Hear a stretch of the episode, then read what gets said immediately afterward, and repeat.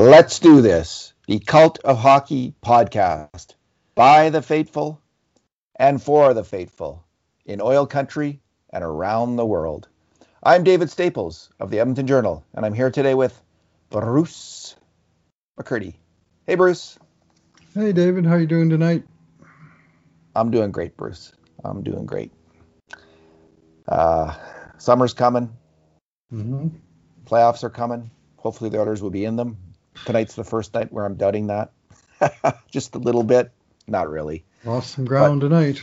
But that was a tough, that was a brutal loss in a lot of ways, Bruce. A brutal loss in a lot of ways. Four brutal goals against the Edmonton Oilers. Uh, some a tough, a really tough injury to to Jujhar Khaira, and um, Tyson Barrie maybe hurt, maybe not hurt. I don't think he's that seriously hurt. It doesn't sound like it, but uh, that was a tough one, Bruce. That was brutal. Hurt enough to miss the last two periods of the game, Tyson Barrie, and hurt enough to miss almost the whole game, Jujhar Khaira, after he got KO'd in a in a fight in the in the uh, early going. Did he ever?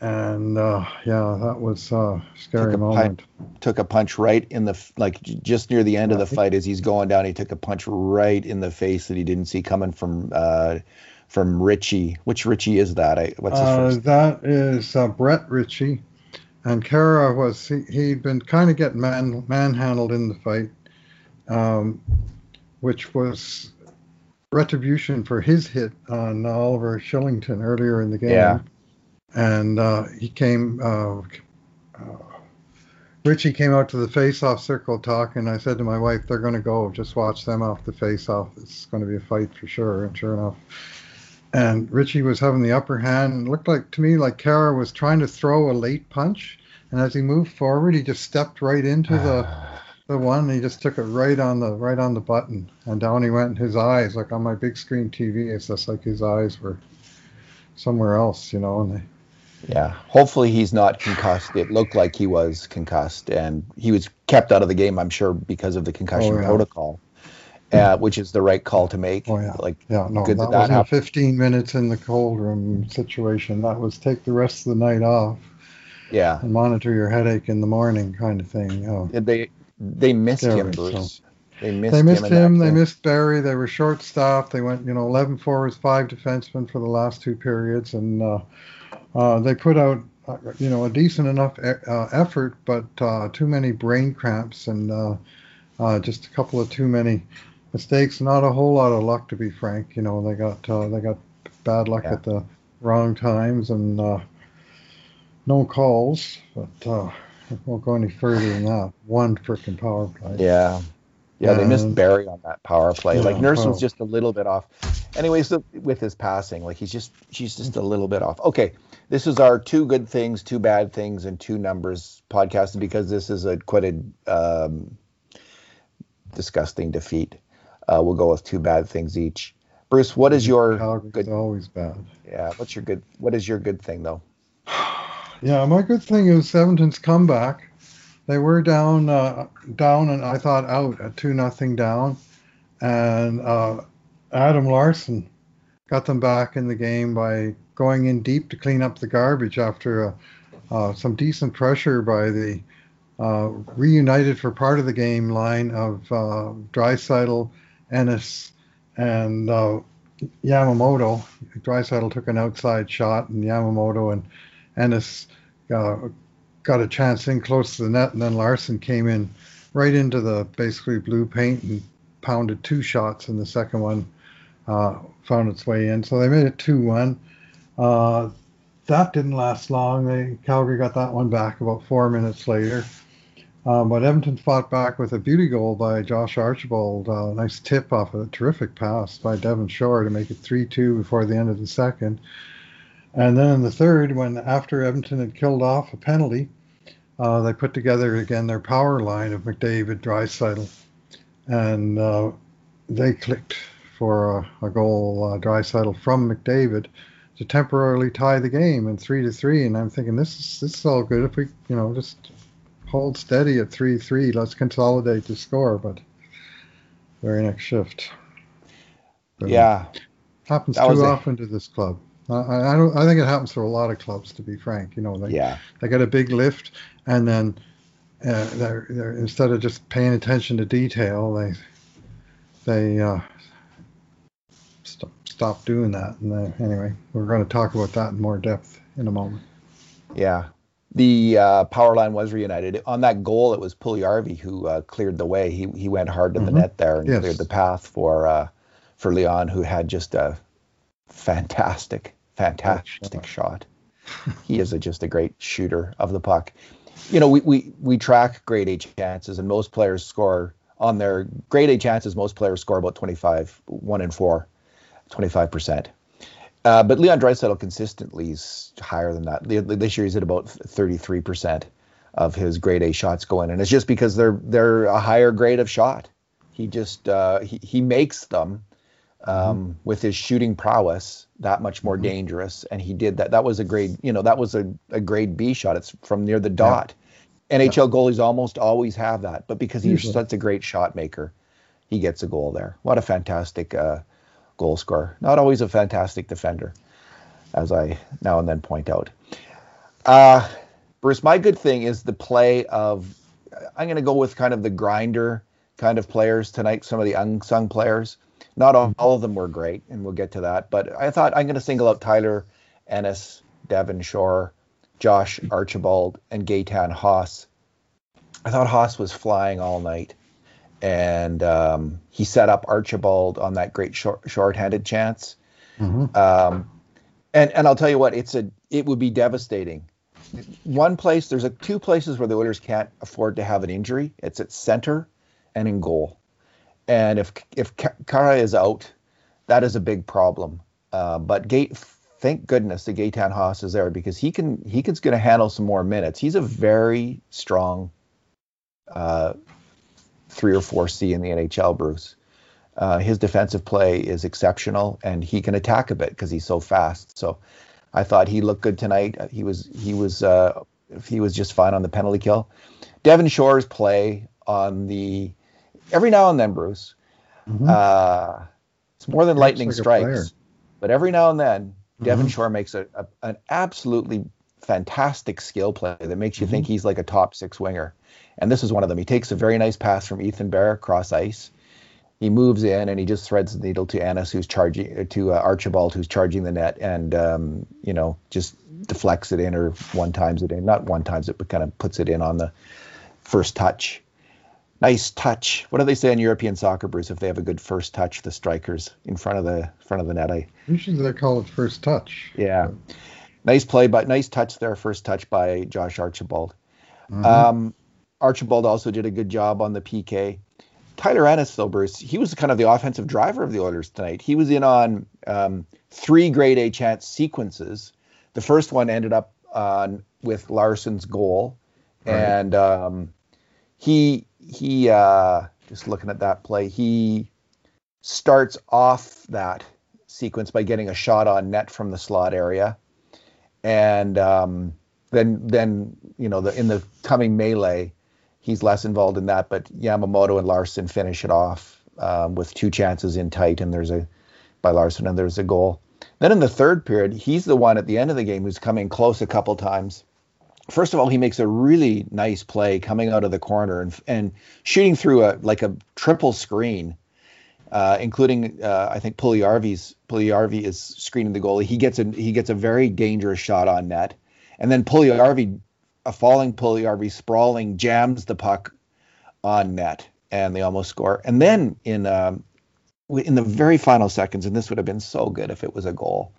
In the very final seconds, Ennis makes a great move uh, at the as he's coming in over the blue line to jo- dodge a Flames player. He puts it over to Nuge, who who very calmly sets up P- for a one-timer shot, and uh, Puljujarvi gets off a very dangerous shot. How did you see Markstrom make that save, Bruce? He did. He didn't miss. Uh, he put it. He, he fired uh, just inside the far post blocker side, and the one replay angle showed it perfect. That Markstrom thrust his blocker at it, but it went under his blocker, and it caught the shaft of his stick coming out above the blocker, and just you know how that the stick is held at about a 45 degree angle, and the puck just caromed down and to the right and missed the missed the net. Like it was a perfect shot, and a, a goalie will tell you that's part of his gear, and he made the save. But to me, a save made with the shaft of the stick is lucky.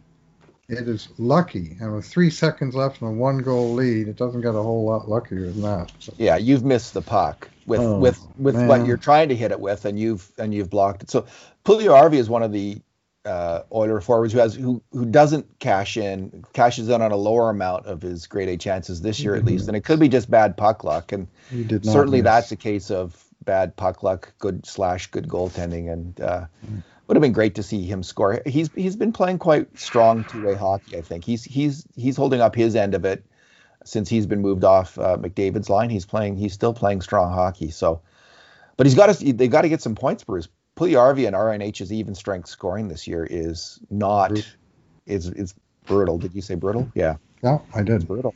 It's brutal. They're not scoring enough. They're not getting enough points. And at some point, it's like, come on, guys. Like it's not just well, they've been playing with McDavid, right? It's not like they're playing on on the on the line with uh, with Haas, right? I mean, they're playing with McDavid a lot.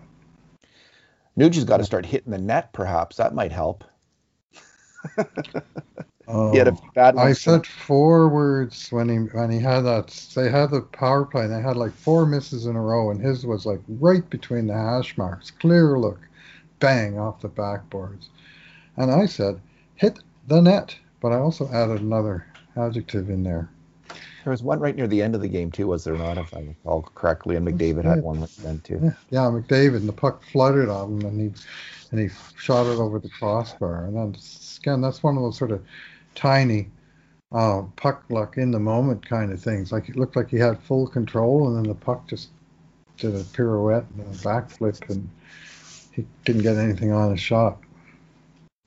So Bruce, let's move on to our bad things, which really are the story of the game. And we're gonna for for the four bad things, we're gonna go through each goal in turn. Started off with the first goal against Bruce. What happened? What happened? Oh yeah, a couple a couple things happened. Uh, the Oilers actually did make a defensive stop, but in the process, uh, uh, Ethan Bear went into the boards behind the net with uh, Lindholm, Monahan, one of the Flames anyway, Backlund maybe, and uh, uh, his there was skate on skate contact, and the guard on the back of the sort of the Achilles guard on the back of Bear's skate got knocked loose. Now I didn't notice this at the time, but uh, Dave Tippett in the post game show went to Bear's defense and just said there was some bad luck there. His skate broke. Well, it wasn't like his blade broke. Like sometimes you see the guy crawling to the bench because his blades come out. It wasn't one of those. He was actually skating. He made a good turn and a good outlet pass, and then he looked back and he flexed his leg and he kind of glided to the bench while the seemingly safe counterattack went up the left wing penalty box side uh, with Connor McDavid in full control and uh, no communication was had that uh, there was a, nobody behind him and Darnell Nurse was part of the rush so there was nobody else behind him. So Bear to me as the last guy back his no- normal job, and I mean, we'll, we'll give him some leeway for the skate issue, but his normal job as, as the last guy, defenseman, is to make sure that puck gets into the zone or goes in such a place that you know you got two seconds before the other team can do anything with it.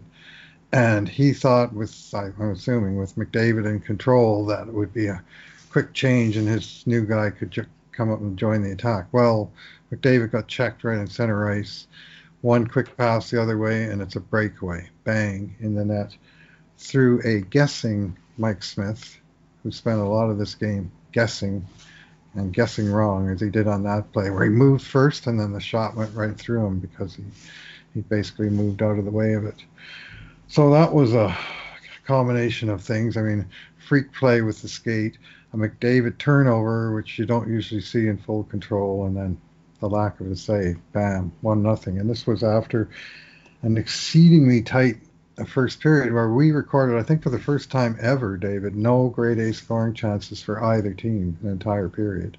Has that ever happened before? No, it, well, it was a fairly fast-paced period. Yeah, was, they were was, skating, they were flying, yeah, yeah, but there was there hockey, was not one was scoring, no not one grade A chance. Well, shots were only five to four. Like it was, they were just bottling each other up. But mostly outside the danger zones. There, so, there was something wrong with Bear's skate, Bruce, but he was mm-hmm. able to turn the corner and wheel up ice pretty good there. Like mm-hmm. his skate wasn't at 100%. There was something in his yeah. ankle guard or right. whatever it was. Something flew off, but he, mm-hmm. he, he could still skate. And um, so, yeah, he was, he, he, he needed to read the play. He needed to read that play a little bit better. And McDavid, you know, he cut into the middle of the ice and gave away the puck. He didn't make yeah. the safe play. Um, he is Connor McDavid, and um, you know, I'll take that for he's going to do that now and then, and he would fully expect there's going to be a player backing him up anyway. Yes. So, so, so the risk is in that context. He doesn't know what's going on with Ethan Bear, so it's just a really unfortunate play. I'd like to hear some actual talking. I'd like to hear get it deep, get it deep, because you know there's a there's an issue. You yeah. don't necessarily need to be specific. You just something's going on. Let, us do let's do the safe thing, and, and, the lack of that communication very possibly cost them a goal.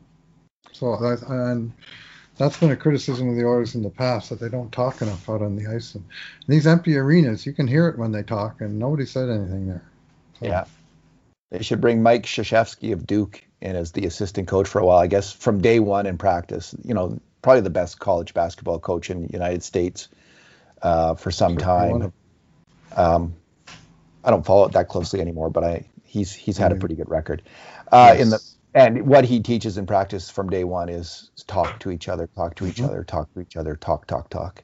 Mm-hmm. Bruce, um, so I got the second goal against, okay. and um, this play is a really it's it's it becomes a four on three uh, where Darnell Nurse fails to cut out the pass to the slot. So that's the first mistake. You know, Darnell Nurse, um, I think, should make that play. He's if he wants to be, and he and he he can be a true number one defenseman, like right up there, one of the best demon in the league. You don't let that pass through. You get you get your stick on that puck and you stop it. So there's the first mistake. Um, but that happens to every defenseman in the NHL. It even happened to Chris Pronger. You know, I was thinking, would Chris Pronger make that play? Almost assuredly, but now and then that would happen to Chris Pronger. Um, but the other, the reason that the shooter is so wide open is Gaetan Haas has taken his man. Ethan Bear makes actually a very good play on his man, uh, lifts his stick and prevents the shot, and that's probably who the pass was to, I think. Right. But it's the, the the late trailing man, the fourth man in the rush who gets it. And why is he wide open? Because J- James Neal and Alex Chiasson are way back. Now Ch- Chase Chiasson seemed to kind of blow um, blow a tire in the offensive end. Like he he he wiped out a little bit, and he was slow on the back check because of that. And and because of that, he was never going to catch up. I don't think because the no. play was so far. But Neal, if he had gotten on his horse and recognized the danger, he could have got back and um, probably been on that man. So you know th- they're both to blame for that weak back check. But I, I'm going to say Neal's more to blame. And it it was the kind of mental mistake slash lack of concentration intensity that was the hallmark of the Edmonton Oilers in this particular game. Yeah, uh, Chiasson, I mean, he, he went in and he actually challenged Markstrom. He, he tried to check the puck off from Markstrom when he passed in the corner. And then he turned, he went into the corner, tried to stop the breakout pass there. And as you say, he, he, some, he, he, went down in that attempt and he got back up. And by the time he did, the play was gone. So in that situation, you know, that each of the forwards has a responsibility. F1 being the closest guy to his own net, Gaetan Haas, he picked up his man. F2 being James Neal in the middle of the ice, coasting back, is able to see a rush where a Calgary defenseman has joined the rush. In fact, he's the guy with the puck as a defenseman. And the three forwards are going, and the Oilers have a center and two defensemen and no wingers back. And Neal's a winger. Hey, James, Get on your horse, man. Get on, Get your, on horse. your horse. And he didn't, and as a result, the guy who scored, there was nobody even attempting to check that guy. All right, Bruce, what's your second bad thing, the third goal against? Yeah, well, this is the one where, yeah, they oh. they flicked the puck in into the shooting in in the corner, and uh, Mike Smith came out of the net tried to field it before it got to the goal line. A play he makes frequently, where he'll go and he'll cut the pass off before it before it gets into the no-go zone in the trapezoid. And as he went out to play it, his two defensemen, Lagesson and Larsson, peeled off like they do, expecting the pass from Smith. Well, except for the puck bounced over the crook of Smith's stick, so he wasn't able to control it and went into the into the trapezoid, where Smith was himself a little bit slow in realizing it wasn't coming back out of there. So he had no, you know, his only play was either to play it and take the penalty or skedaddle back to the net. And he kind of did neither for a for a uh, crucial, let's call it split second, more like a full second. Yeah. Uh, where he's doing nothing. And unfortunately, his defenseman um, and also uh, possibly the center, Nugent Hopkins, yep. uh, they were expecting the pass from Smith, but what they didn't do was identify that when the puck got by him, he could no longer play it, and they had to instead of waiting for a pass that was never going to come, they had to had to get on their defensive. And Lagesson was over by the sideboards, and he, he just didn't read it fast enough. And by the time he got back, he was beaten by the pass, and then and of course the perfect pass by Milan Lucic and a perfect shot into the top corner, and uh, Calgary executed on Edmonton's mistake or mistakes game of mistakes. I would say, yeah. I mean, Smith being unable to field the puck was the first mistake, but the uh, Oilers players not reading the trapezoid emergency uh, was a big part of the breakdown there. Yeah. The puck is round, the ice is slippery. It's a lot of luck and a lot of it's a game of mistakes, that's for sure. Mm-hmm. And uh, yeah, I did. I originally didn't uh, think Lagesson was to blame, but you know he did allow the pass out. He, if he had been just a little sharper, he would have made mm-hmm. that play. So uh, we we in the end settled on uh, tagging him on that one as well. You know, Bruce earlier today, and I honestly had this thought. I was thinking, um, you know, Smith hasn't made that gaffe, you know, that causes a goal against all year. And I was thinking how remarkable that is because he probably made three or four last year. And I remember Brian Burke saying, who I, I don't know if uh, Burke ever had uh, Smith or not as a player, but he he said um, Smith usually makes about six of those a year. Where he and uh, that's what he said last year. So I was ca- kind of waiting for the six to happen, and we got close right. to that as the year went on, including one in the first game of the playoffs. Yeah, but um. There had not been one this year. It was going to come, and and I would say uh, like it's like McDavid's turnover at center ice. I'm going to accept that from Michael Mike Smith because that is such his puck moving is such a big part of his game, and it is so effective usually. And he usually makes that play, and mm-hmm. he just he just it he just misread it or got took a bounce or whatever, and he and he didn't stop it before it went into the uh, the the neutral zone or what's it called there, the no go zone for goalies. Uh, so the trapezoid. I'm never sure if the trapezoid is the little part behind the net where they can play it, if there's a trapezoid in each corner. I don't know how the hell. I guess it's the one behind the net that they're allowed to play it, and then the no-go zones in the corner. But yeah, he just didn't. I think he thought the puck might bounce back out for him. It took him a, just a little bit too long to realize, nope, I got to get back to the crease. And before he could get there, puck was in the top corner. Yep. All right, Bruce. My second bad thing is the fourth goal against, and this was just this was by far the most horrible moment in the game. This is why we call the goals against the sequence uh, the sequence of pain. Mm-hmm. The Oilers had just battled back and tied this game, and it was really a remarkable comeback. You know, and they're starting now. You're playing. This is you're playing. You're in Bettman loser point territory. If you can get to the finish line, you know you've come back you're going to get at least one point it's a, it's it's something out of this game which which you were going to get nothing out of you know you've come back from two goals down that's a remarkable thing and what do they do bruce this play had me so mad at ethan bear like honestly I'm, i would just in the in the moment i just think like you send him to the press box next game and play evan bouchard that was my thought because this is a play that if Evan Bouchard made, he would be in the press box for a month. You can. There's an argument on the first goal against with the bad line change. You know, mm-hmm. I can. I, will hear that out, and yeah, that makes yeah. some sense. Bruce, this play is you can't have it. It's just he he goes for the puck in the neutral zone, he he misreads it, and an odd man rush results. It's just like you can't in that in that moment of the game. There's no reason to be forcing the play in the neutral zone when it's an if when when you when possession isn't certain. You don't know what's going to happen if you're doing that.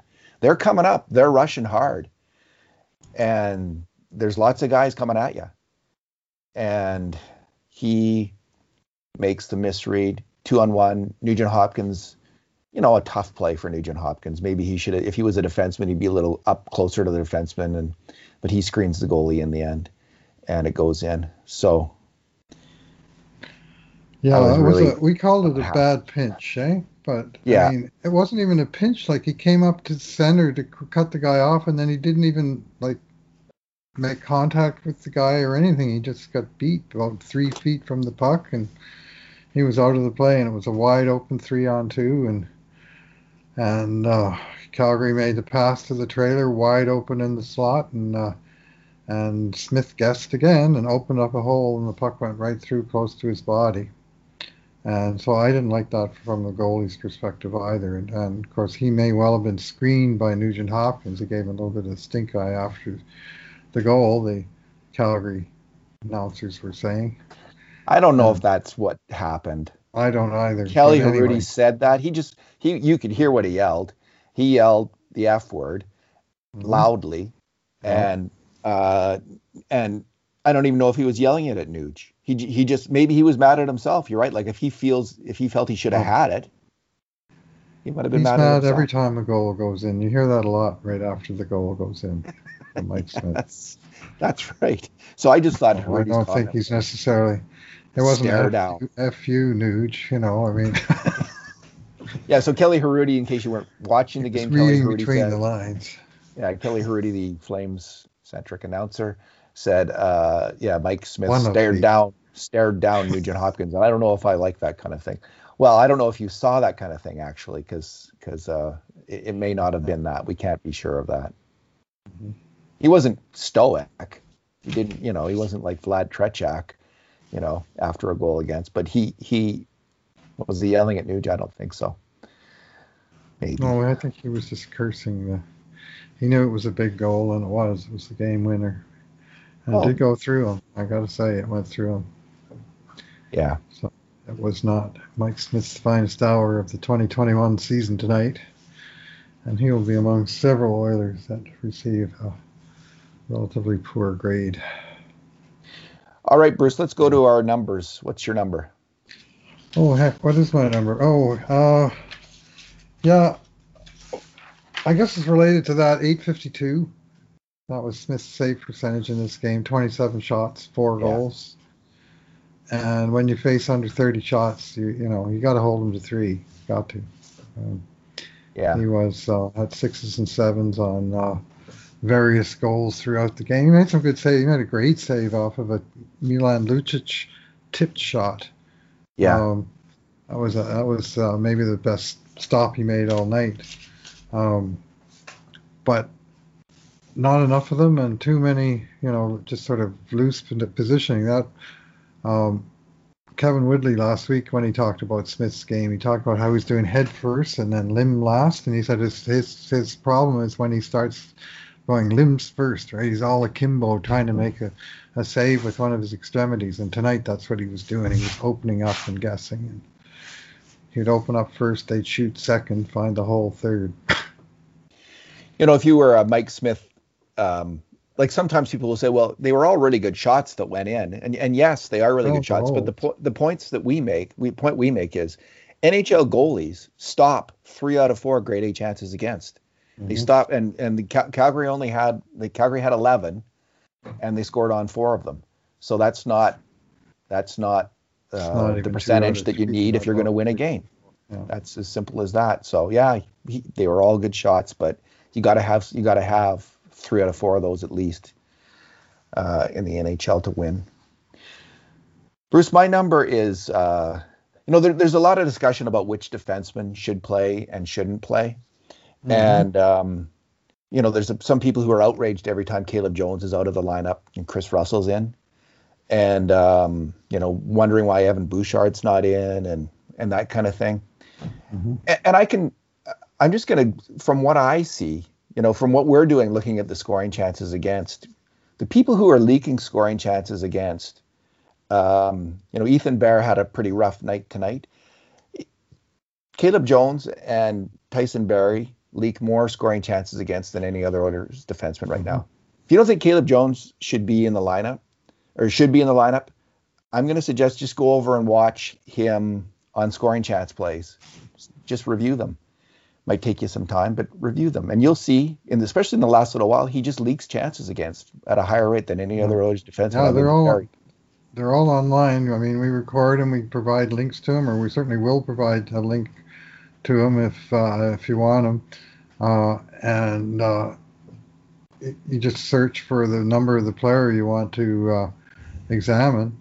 And I mean, if it's, uh, I mean, obviously if it's Caleb Jones, you just search number 82 and it'll show you fors and against and the timestamp of when the play happened. So if you have the game on video and you want to audit us, by all means, and we'll welcome your feedback. I mean, we're uh, it's not all ones and zeros, David. There's a lot of sort of 0.6 versus 0.4 kind of decisions where you're going, well, I sort of made a little mistake, but was it, you know, was it major enough to ding him or what? But uh, he's had some uh, uh he's had some uh, major issues at times. Yeah, and this is why we, we make it transparent and have two people doing it in case you know anyone wants to review the work and and uh, we try to you know cut you know cut down on the the mistakes that we make with that process. Yeah, anyway, we, my number. We make errors of our own too. we, we make errors of our own, and it's good to have two people because you catch some of them.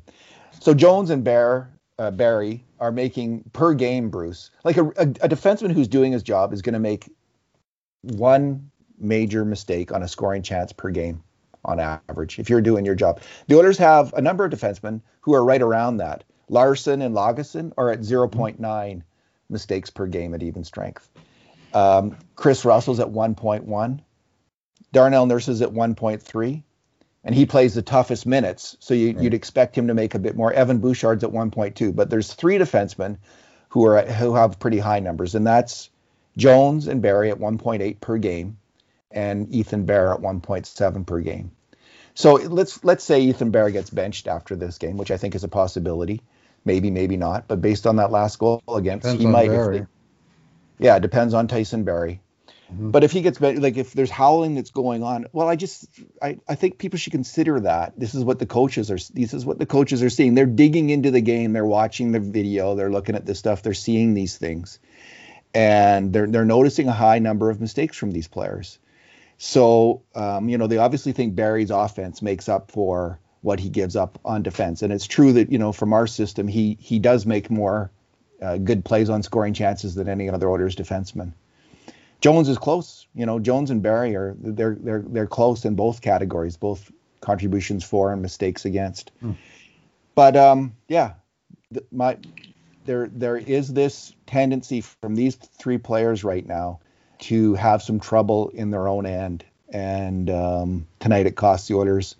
At other nights it's been Barrie. other nights it's been Jones. Well, yeah, well, Bear was on the ice for three goals against, so and two four. Like he had a high event game, but unfortunately, yeah. more bad events than good ones. Uh, and I'll just to clarify to listeners who are saying, well, Darnell Nurse 1.2 uh, major errors per game when a guy's playing 30 minutes like he did tonight, that's not so bad. But we're actually defining uh, in that context the game is 15 minutes worth ice time, which is a typical game for for a uh, for an NHL player roughly yes. at even strength. So if he plays 30 minutes, well, he's basically played two games, and you can expect twice as many errors. But we we prorated out to errors per 15 minutes of ice time at, at five on five.